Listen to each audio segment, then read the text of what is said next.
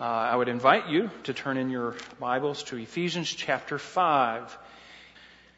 We have been working our way through this book of Ephesians, and we find ourselves in Ephesians chapter 5, on verse 18 through 21. Let me begin reading at verse 18. And do not get drunk with wine, for this is dissipation, but be filled with the Spirit, speaking to one another in psalms and hymns and spiritual songs, singing and making melody with your heart to the Lord, always giving thanks for all things in the name of our Lord Jesus Christ to God, even the Father, and be subject to one another in the fear of the Lord. Let's go to the Lord in prayer.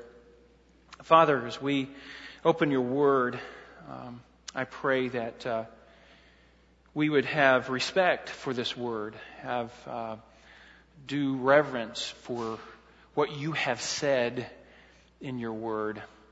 Lord, help us to not just have a reverence, but go beyond that and submit ourselves to your word. Submit ourselves to your thinking, to what you say, your thoughts, your actions, your philosophy of life, your worldview, your priorities. Lord, it's only then that we will find happiness, when we pursue glorifying and honoring you. And we recognize that it's from your word. We start there. Now I pray as we open your word today that you would be honored, you would be glorified as your word goes forth, that your word would go forth with clarity. We would have a proper understanding of what you are saying to us here today. We thank you, Lord, for your word and how it guides our lives. We pray these things in Jesus' name. Amen. Well, we have been studying through Ephesians, and in Ephesians we have seen that Paul's concern is for this new church that has come together, this newly developed church, and probably small at this time, at this juncture, and Paul thinks that it's important for him to communicate some essential truths about the church. And really, when we look at it as doctrine about the church, but it's really doctrine about God. It's what God is doing in their midst. And Paul lays it out, the first three chapters. He lays out to them, to these Ephesian believers, new Ephesian believers, what God is doing in their midst, what has happened to them. And Paul lays this out in more theological methodology, if you would. And then he says, now we want to begin to apply that. Because if God is working, then it has to filter down some way to our daily life. And it does. And he tries to make this as practical as possible. But the point being is that when God is working, there is an impact in your life. It will be there. There will be an impact that is seen, that is some way visible. And that's what Paul is calling your walk. And we have been looking from chapter 4 through to the point where we are now in chapter 5 about the believer's walk, what the believer is to do. And he has given us a lot to do. And there's a lot of ways in which God has impacted our life and it's working its way out in our lives. But then sometimes we're just overwhelmed by the information, by the amount of commands and the demands upon our life from this, because it's essentially total surrender. So we have to ask the question is, what do I do next? What exactly do I do? I get the big picture now, Paul. What do I do? And Paul gives us somewhat of a grocery list of things to do next. This is real concrete. This is what you need to do. And it actually starts in verse 15 with the word therefore. He's kind of summing up all that I've said. This big picture that I've painted for you comes down to these very few principles right here. And they're very impactful, obviously. As God has impacted our lives in a huge way, our daily lives will be impacted as well. Now let me go back and read verse 15, because this is where we left off from last week, and we want to pick up the first three that we had. By the way, there is a handout sheet in your bulletin if you would like to take notes there and follow along that way. In verse 15, he says, be careful how you walk. So he's getting down to the nitty-gritty on a daily basis. Here's what you do. You've got the big picture. God has chosen you. He has given you every spiritual blessing. He has called you to himself. He has included you into his family. Now, here's what you do. It all comes down to these things. And we are applying these things to our church today, to our hearts today. As Paul was applying these things to the church in Ephesus, because God had an impact in their life, we see, amazingly, the impact of God in our own lives. And that impact is going to impact us in the same way. So we bring these same principles to bear upon our lives. And the first command, and the first broad category, and it really is kind of a category, is a careful walk. Take care how you walk, he's saying. Give attention. Be alert to how you walk. And here's how you do it. First of all, be wise. Now, we've kind of labeled these things to, there's 7 elements to our day. 7 elements to our day. And we looked at the first 3 last week. There's the mental element, and he says to be wise, not unwise. So the implication is that we take all that we know and what we understand then about God, and we begin to apply it. There's some wisdom there. There's some application of what we know. It's not just filling our heads with wisdom. This is the practical, everyday wisdom. He says, now be wise.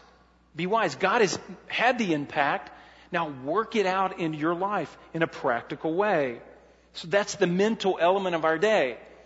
And we kind of talked about that last week. Sometimes we don't even think about the mental element of our day. Our minds don't even work sometimes.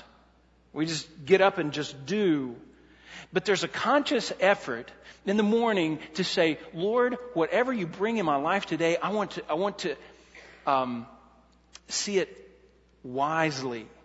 So we have the mental element of our day, and that is to be wise, not unwise. So in this careful walk, that's the first step. The second step is the way we spend our time. Verse 16, making the most of your time. There's the time element of our day. Every day we have 24 hours in a day. Now I was corrected last week, because last week I said that the Lord has given us the same amount of time that He did last year. You know, I was wrong. Someone said, I forgot, we have an extra day this year because it's a leap year. Now I don't know how that calculates into everything. But some way, I'm not real impressed, maybe, or pleased, or excited about an extra day. Some way, it's going to get squeezed out, unfortunately. But that's the way it is. We have so much time, and he's saying, make the most of your time, because the days are evil, and we discuss that. Number 2, the time element of our day. If we're going to have a careful walk, we have to be careful about our time. And it has to be efficient. There's another element of our day. And the third element that we talked last week about is the directional element of our day. We will take our day in a certain direction. Our day will go in a certain direction. There will be certain demands on our time, and our day will sometimes run itself. But Paul says, so then, do not be foolish, but understand what the will of the Lord is. The direction of your day should be the direction that God wants your day to be. the will of God. Now that's kind of broad and that's kind of big, but that's what Paul wants us to keep in mind. Is that God has demands on our time and our direction, and He wants us to go have a certain focus, and that focus is His will. His will. And then that will is spelled out for us in the Word of God. Now, those are the three things, the three elements that we looked at last week. We're going to try to get through the next four this week. Now, here's the point. Let me go back to the point. Here's what we were saying. The result of God's impact in our lives, or in your life, must trickle down to the elements or the essential elements of your day. The essential elements of your day. If God has had no impact in your life, then you will not care if you're wise or foolish. You will not care about the amount of time that God has given you to spend. You will not care about the direction of your life. But if God has had an impact on your life, you better take care. You better be alert. These are demands on our life. Now, 1 Corinthians chapter 5, verse 18. And do not get drunk with wine. Now you see the "and" there is the connection with the chain. It's just that, it's just part of, here's another thing to do in your day. Another element of your day. And I just labeled this the dominating influence of your day. Did you know you have a dominating influence in your day? You say, well, I just stay home and watch TV. Well, there's a lot of dominating influence right there on TV. Sometimes your own mind, your own thoughts, they're the dominating influence on your day. Sometimes other people are the dominating influence of your day. Paul is talking about a dominating influence. You will have a dominating influence on your day. He says, do not get drunk with wine, for this is dissipation, but be filled with the Spirit. And in this context, he's talking about the dominating influence of your day being the Holy Spirit, not anything else. Now, he brings up the command, and it is a command. It's an imperative here in the Greek, and he's saying, don't get drunk with wine. Now, I don't think that that's the emphasis of this passage. He's not developing a theology of why we should not get drunk. It's just a command. He's throwing it out there, and I think he's got other things in mind. He's wanting to make a point with this particular command. But what we do know in Scripture is that being drunk is forbidden. Drinking in Scripture, drinking wine, is not necessarily forbidden in Scripture, but being drunk is. Being drunk is the state of having alcohol, having an influence on our mind, isn't it? It changes the way we think, changes the way we look at other people. It changes our actions, it changes our moods. It has an influence on, a dominating influence in our life. In Scripture, turn over to Romans chapter 13. I want you to see this concept in Scripture of being drunk.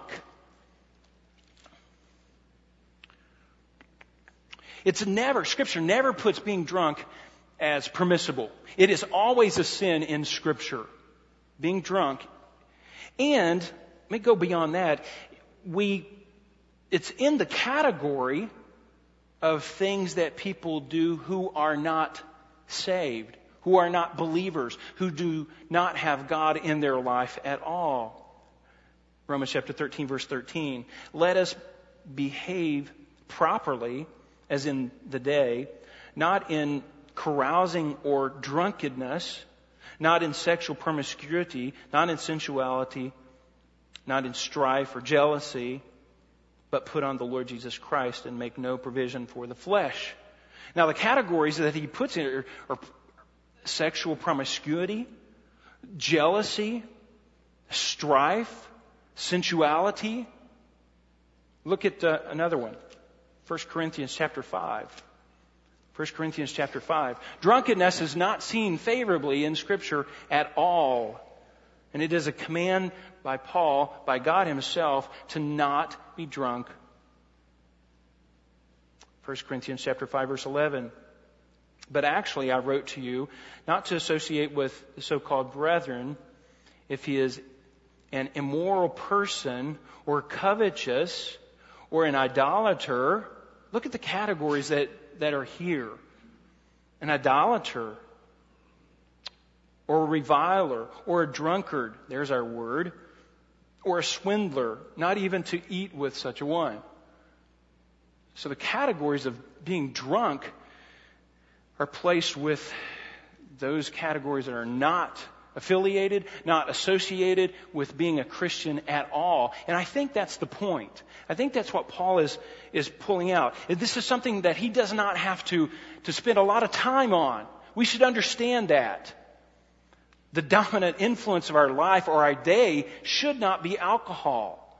I think that that has been made clear in Scripture, and even in the unsaved world, I think people could make an argument for that.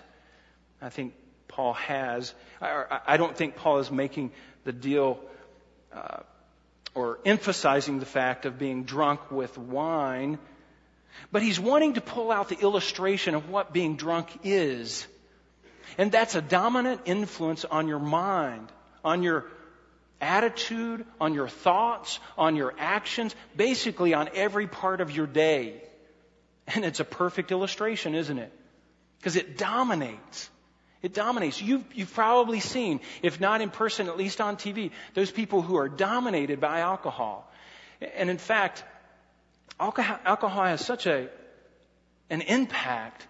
Even when someone is not filled with alcohol, their mind is thinking, how can I get the next drink?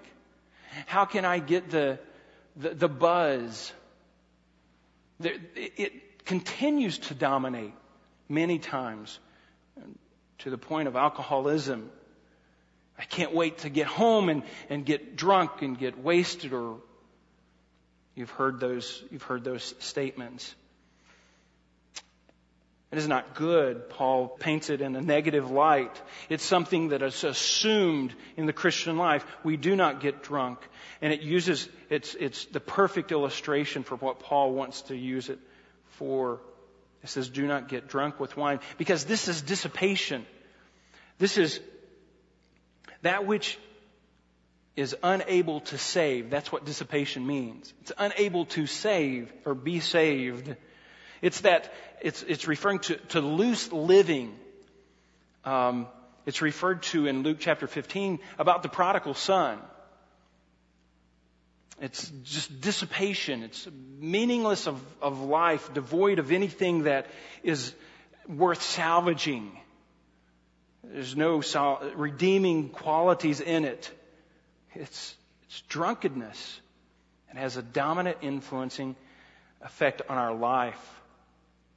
Now, he says, this is the negative, and he starts out with a negative command here, but he's wanting to illustrate the positive.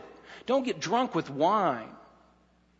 Now, that's a command, but the dominant command in this verse is to be filled with the Holy Spirit.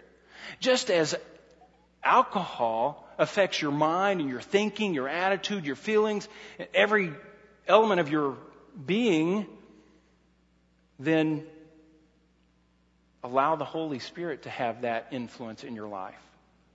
The dominant influence in our life must be the Holy Spirit.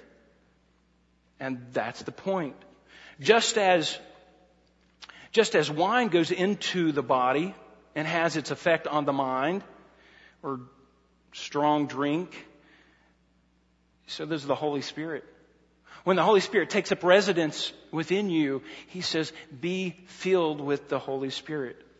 And the point here, or the idea of being filled, is a cup of water filled all the way to the top. It's that water dominates that cup. That water permeates that cup. That water has filled that cup. There's nothing else in that cup but water. That's the idea of being filled. Now let me tell you what it's not. Let me just run through this and then we'll look at what being filled means. It's not some kind of suddenly energized spiritual experience that brings us up to a spiritual level. It's not that. Sometimes people see this filling of the Spirit like you're raised up to perfection or some higher spiritual plane or higher spiritual level. It's not some kind of zapping from the Lord. That's not what he's talking about. Another thing that it is not, it's not the flesh trying to work out something and get God's approval on. It's not some kind of legalistic, stoically, I'm going to do the right thing and I'm going to please God in this and God, I'm going to get God's blessing. Some kind of legalistic way. That's not being filled with the Spirit either. It's not a process. It's not being indwelt by the Spirit. It's not being baptized by the Spirit or being sealed with the Spirit or secured by the Spirit. Those things are already done in the believer's life. We're never commanded to be sealed with the Spirit or to be secured or to be baptized in the Spirit. Those things are already happened. If you're a believer, those things are true about your life. But what may not be true is that moment by moment influence or dominating influence of the Holy Spirit. There's a couple of things that I want you to notice about the term itself. To be filled or be filled with the Holy Spirit. The idea here is found in 2 Peter chapter 1 verse 21, and Peter talks about how those godly men were moved along by the Holy Spirit to write the Word of God. You see their personality come out, you see their individuality come out, but they're dominated by the Holy Spirit in their writing. And the idea is when filling a sail on a sailboat and being driven along by the wind, there's a dominating influence on that sailboat, isn't there? It's called wind. Another idea is permeation. And you put salt on meat that permeates that meat. And it's to preserve the meat. But that's the idea. The salt just permeates and it infiltrates every part of that meat to where it's a characteristic that's even into the taste of the meat. And the idea is total control. Sometimes, and you can see the list there on the screen. Sometimes we're filled with sorrow.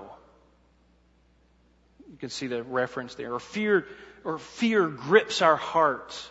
Or dominated by anger. He's an angry person. Faith is actually one of those things that is supposed to fill the believer. And Ananias and Sapphira, it was characteristic of them. Why has Satan filled your heart? They were filled. They were dominated by Satan's influence.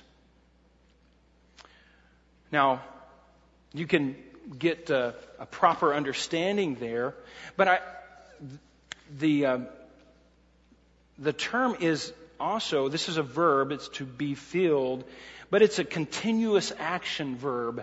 It's a verb that's in continuous action, and it's actually should be translated, be being kept filled. That's actually the way it is.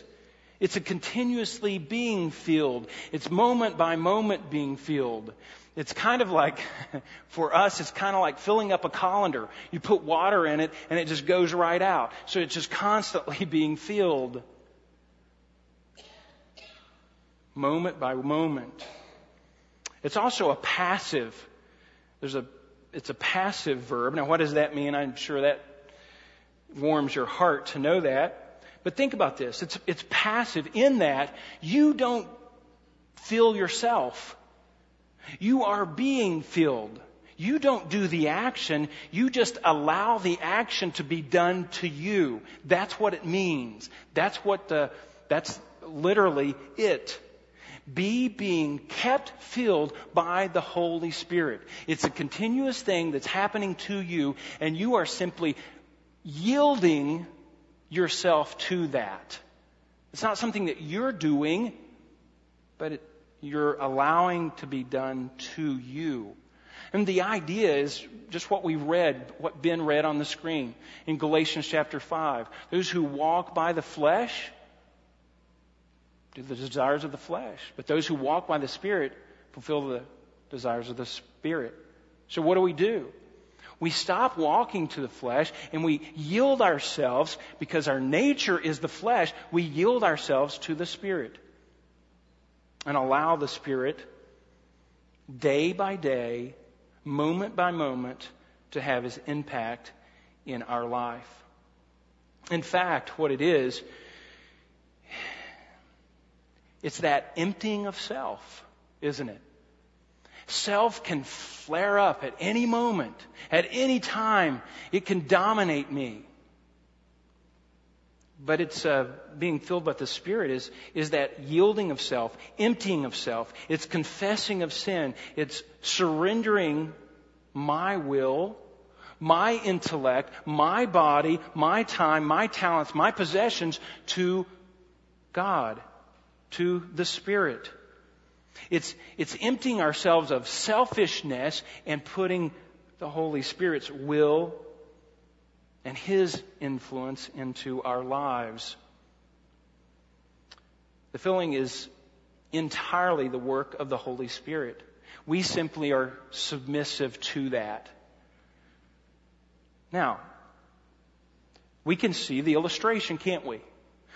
Don't be dominated by drink, but be dominated and influenced by the Holy Spirit.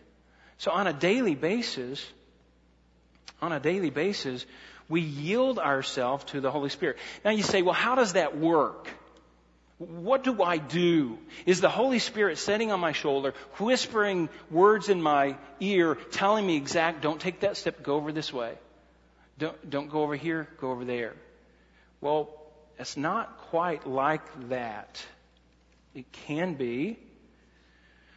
The Holy Spirit has written for us his word. I referred to this earlier. It was men of God who wrote the word, borne along by the Holy Spirit. Everything that we need to know, the will of God, the will of the Holy Spirit, is right here. And so there's a correlation to me being filled with the Spirit and me being filled with the word of Christ. In Colossians it says, and as I know this word of God, the Holy Spirit brings those verses to mind. He brings to mind these principles, these values, these priorities in my life. And those are what has the dominant influence in our lives. And the Holy Spirit, He'll recall the word of God to our lives, or these principles to our lives, many times. Now, let me try to apply this to our church. The early church, when we look at the early church and what they accomplished, it was an amazing feat. It was amazing things that happened. There was such zeal there. The power that was there, the dedication and loyalty to the church, the love for the church, the love for God. That was the kind of thing that turned their world upside down.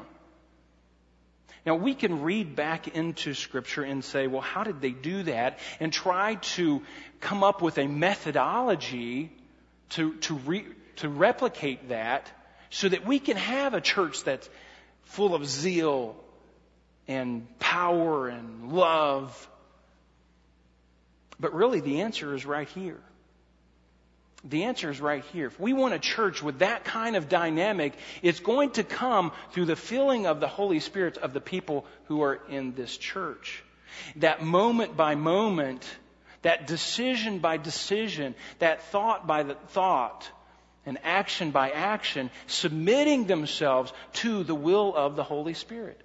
It's emptying of self, saying no to self, and saying, yes, Lord, those used to be my priorities. I used to do these things, but I will not do those things any longer. That's the idea. We don't use church growth methods for something that really the Holy Spirit does. We could try to manufacture these things. We can have strategies. We can have powerful speakers or personalities. Those things that people have tried, but really it comes down to this very thing. Is the people being filled with the Spirit on a day by day basis, a moment by moment basis? Are they emptying themselves of themselves so that God can fill them? Now, just by way of application, what is the dominant influence of your day? It might be TV. That just the ideas, the values, the attitudes that you pick up on TV just have an impact on your day. And you go around just mimicking what you hear on TV. It might be other people. Something will dominate your day, will impact your day. It might just be your own thoughts, your own sinfulness that we just continue to yield to. Sometimes it's drugs. Unfortunately, we have a whole culture that seems to think that drugs is the answer. Now, in Paul's day, some of the commentators that I read think that he was alluding to the worship of the false gods, and they would use drinking in that element, and they would bring themselves to a fever pitch, and they would think that they're communing with the gods, and it would just be an emotional state that was somewhat self-inflicted, somewhat alcohol-induced. And so Paul might have that in mind. We don't go there. We don't induce that kind of emotion into our worship of self, but it's dominated by the Holy Spirit. That was their worship. That's pagan worship. And wine and dissipation, those things were part of that. Paul says, no, that's not what is to be done among you. You don't go this way, you go this way. You be filled with the Holy Spirit. So, the dominating factor of your life must be the Holy Spirit. He's the one who leads us. So, number 5. There's an emotional element of your day. Is actually a outline, let's say, to being filled with the Spirit. If you are filled with the Spirit, there's going to be emotions there. And your day's going to be dominated by the Holy Spirit. But a dominating factor of that Holy Spirit is going to be joy. Being filled with the Spirit, at the end of verse 18, speaking to one another with psalms and hymns and spiritual songs, singing, making melody, where? In your heart, to whom? To the Lord. And he says, speaking to one another. That word is to chatter. It's like baby talk. It really comes down to the meaning of the word is just to make a sound. It's any sound. Any sound is to be pleasing to the Lord. It is to be a praise to God. Even in our chatter, our daily conversation, I think singing is a good translation here, but it's not just that singing. But singing is singing to one another with psalms and hymns and spiritual songs. Psalms is the Psalms of the Old Testament put to music. Hymns, we believe that those are praises sung specifically to Christ. Those would be New Testament psalms, things that are directed toward Christ. Spiritual songs, that would be a broader category. that talking about all these spiritual truths that we find in the Word of God. And that's what we've done today. We've been able to sing. We've enjoyed singing to one another. But notice, it's not just the singing to one another. That comes out, but it comes from the heart. This is not necessarily a public thing. Now, of course, in the church, there should be singing. But that singing comes from where? It comes from a heart that has been redeemed, a heart that has been changed. And he says, making melody in your heart. And the idea there is just any instrument. Instrumental music, it means to pluck an instrument. And basically, with any instrument, we're to speak. In fact, he says then that we're to singing and making melody in your heart to the Lord. The singing there is with our voice and with instrument. But the place of this singing is the heart. That's where singing, that's where the music resides. Isn't that a wonderful thought? Because you're dominated by the Holy Spirit, there's a lightness in your heart. There's a joy that fills your day. No matter what the circumstances. So it's the channel of where, it's the center part of where the music is located is in the heart, and that's praise to God. But it's also the channel, it's through the heart, and it's also the cause by which we all sing to one another. So in our congregational singing, that's where it starts.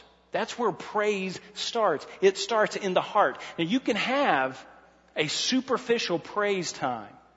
You can get a lot of unsaved people into our church and just praise.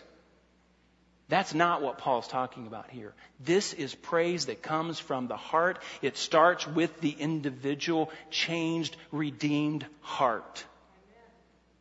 That's what we want. That's true praise and worship to God.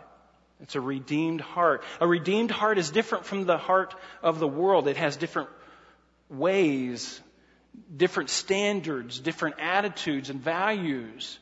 So we sing about God. We sing about Christ. We sing about the cross. We sing about spiritual things. The world has its own philosophy. Music of the world, or any music, reflects man's culture, reflects our culture. It just does. It reflects our focuses, our values, our priorities, our philosophies, our attitudes. It reflects our ideas. Music, the music should reflect the value. Our music should reflect the value of our word, doesn't it? Shouldn't it? It should reflect the value of Scripture. Sometimes, so often, our music is just so inculcated with culture that you can very seldom see any kind of spiritual redeeming characteristics there. Our singing should be different. Now you see on the screen there, congregational singing. Now here's just a few ideas that I've just kind of gleaned, some from Scripture, some from it's my own thinking, so you can throw this away after I read it. But here's number one, just congregational singing. When we're singing together, it should come from the heart. I've already established that. When we come together, it's corporate worship to the Lord. And so number one is we sing not to draw attention to ourselves. We don't have people on stage to draw attention to them. That's not the point. It's not for entertainment value. It's not. It's not to bring attention to any one person. You say, well, Mark's up here. He's drawing attention to himself. Yes, for the sake of leading the whole. Leading the whole. And we'll get to that in just a minute. But number two, our focus should be the Lord. When we're singing, we're praising the Lord. He is in the audience. We are on the stage. We are singing to Him. Our focus is to the Lord.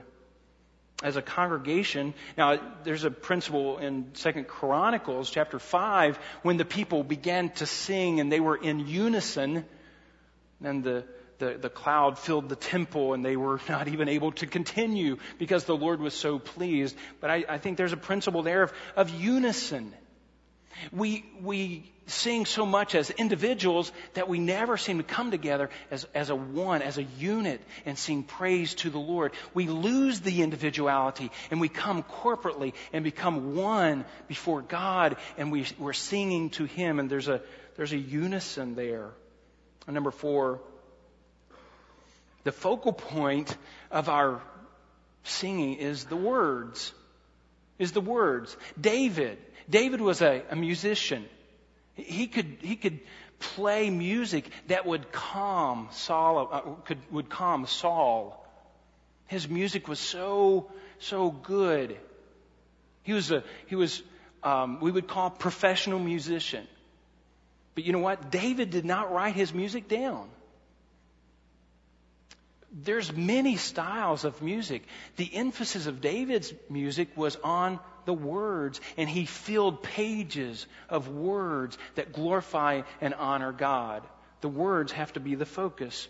When we sing hymns or we sing songs, we have to be clear. We have to be distinct. They need to be biblically accurate words, don't they? The emphasis is on the words because we're singing these words to God, and these words mean something. And so we emphasize the words, not so much the music. The music is obviously there, and then actually that leads to the last point there. But number 5, there should be some depth to these words. Now, we can get up and sing, deep and wide. You know that song. And I think, what is that? Deep and wide, there's a fountain flowing deep and wide. Do kids even understand that song? There's very little spiritual depth about that song unless someone takes the time to explain that element. Sometimes we sing, Father Abraham had many sons, and you just wonder, where's the spiritual depth of that? We want some spiritual depth in our singing, in our words. And light on sentimentality. Sometimes we go heavy on the sentimentality. This would be, and what I mean is just what Peter did before Christ. He said, Lord, I will follow you wherever you go. I will go to death for you. Sentimentality. I just love you. I love you. I love you. And Peter was, within 24 hours, Peter denied Christ. Our sentimentality is kind of weak. We could talk about our love and proclaim it really big. But, man, unfortunately, it's not necessarily there. Strong on some depth of doctrine, spiritual words, but light on sentimentality. Light on our self-proclaiming, we love you, God, and just look at us. God is the focus. Number 6, music should be a blessing to the believer. Music should be a blessing to believers. It should be a joy. When we come together, it's a joyous thing. And that adds to our praise. Music is a wonderful tool of the Lord to help us even on our daily walk, our daily actions. And music, when we put words to music, we can use those to have that music going over and over and over our heads. It's not the music that's just going over in our heads. It's the words. It's the truths that are being brought along by that music. Let me ask you, and this is by way of application, and obviously I'm not going to get through the other points, so we'll have to pick that up next time, but just by way of application, is there a melody in your heart as a result of a redeemed heart? Is there a joy there? Sometimes the circumstances of our life are so strong that the influence of the Holy Spirit and the joy that comes from being filled with the Holy Spirit is just not there. We've been beat down by the circumstances of our life. Where's the joy? Where's the joy? Do you have that? We've looked at two things. Just on a daily basis, something's going to dominate your life. Something will. It'll be someone, it'll be work, it'll be TV, it'll be drugs, it'll be alcohol, it'll be something will dominate your day, even your own thinking. Well, we as Christians, we yield that thinking. We empty ourselves and be filled with the Spirit and allow Him to dominate our day. And as a result of that, we have been given a joy, a lightheartedness that is there, that is a characteristic of a redeemed life. And that's another element of our day, isn't it? We can have a smile on our face. We can go into our week with confidence and with joy. It's not a superficial, just fat, dumb, and happy kind of idea. No, we just go into our day knowing, Lord, you are in control. I yield myself to you. Whatever you bring my way, that's fine. There's a lightness. There's a joy to that. And that should be part of the Christian's day. Let's pray. Father, we are so glad, Lord, to be able to read these words. And Lord, even though we go through these slowly, there's so much there that there's even more that should be said about these verses, about these few words that we've read. But Lord, help us to apply what we have gone through today. Help us to be submitted, every action, every thought, to the Holy Spirit. May our will line up with your will. May our words line up with your words. May we empty ourselves, Lord, and just be dominated by the Holy Spirit and His work in our life. We thank you for these things, and we are so unworthy, but we're grateful. And we pray these things in Jesus' name. Amen.